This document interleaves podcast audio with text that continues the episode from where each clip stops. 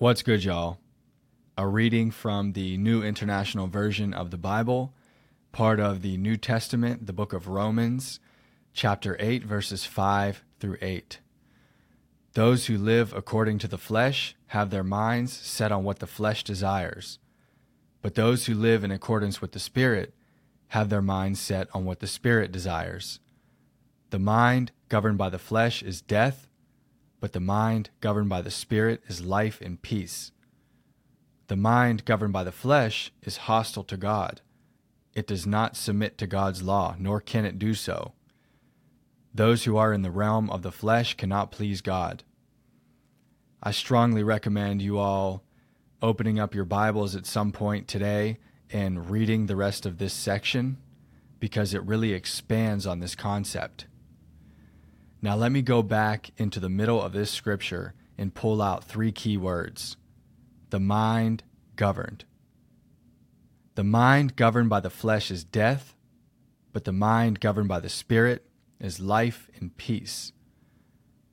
When we allow our minds to be governed by something, it helps us dictate our perceptions, or it helps us compartmentalize our perceptions, or guide our perceptions. When we live by the flesh, we think a certain way. When we live by the Spirit, we think a completely different way.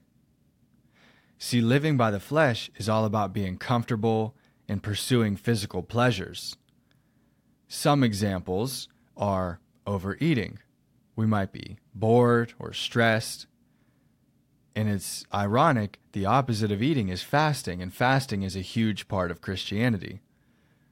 Christ fasted for 40 days in the wilderness and was tempted by Satan many times. I fast myself every single day. I do what's called intermittent fasting. So I'll go from 16 to 20 hours, depending on what's happening, with no calories. I'll just have water and black coffee. And allowing my system to reset, it gives me a lot of mental clarity. Anyway, moving on to other physical pleasures or living by the flesh examples. Intoxication is another huge one that's very common in society today.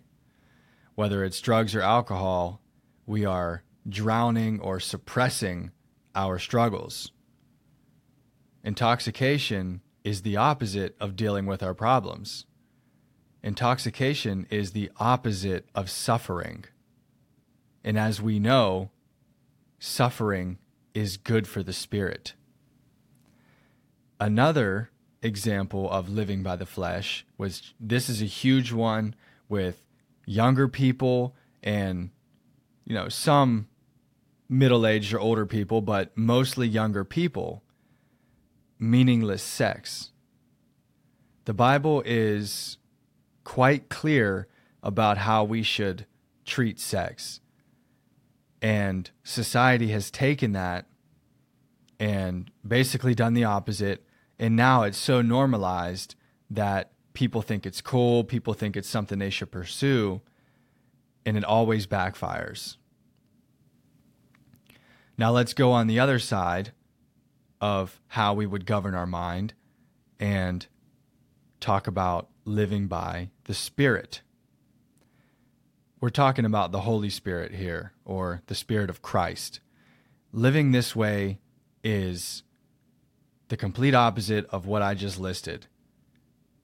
We would be so much less concerned about how we feel physically we'd be more concerned about our spiritual beings, which may include suffering.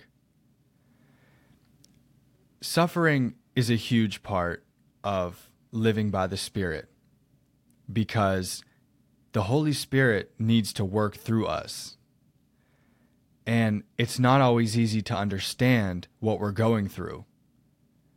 So that's why it's important for us to pray for wisdom and understanding when we're having these struggles a lot of times our emotional, spiritual, physical struggles seem very arbitrary. We don't understand why they're happening. Some people are dealing with depression, bipolar, cancer, all this stuff that's not necessarily our fault, or at least we can't connect it to something that we've done. Remember, God gives us both the good and the bad. And it's our responsibility as Christians to accept all of it. Now, going back to episode 15, I'm going to pull a quote out of that scripture. Not only so, but we also glory in our sufferings, because we know that suffering produces perseverance, perseverance, character, and character, hope. So, this right here is directly tied to allowing ourselves to be governed by the Spirit. Because when we ignore the flesh, or not ignore the flesh, but when we deny our flesh, we're going to go through physical suffering, emotional suffering, and so forth. That is good for the spirit.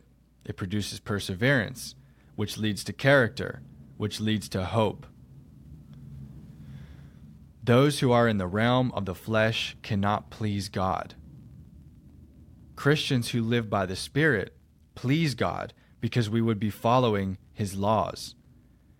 All of God's laws are not tied to physical comforts, they are tied to spiritual strengths in spiritual awakenings, in spiritual growth.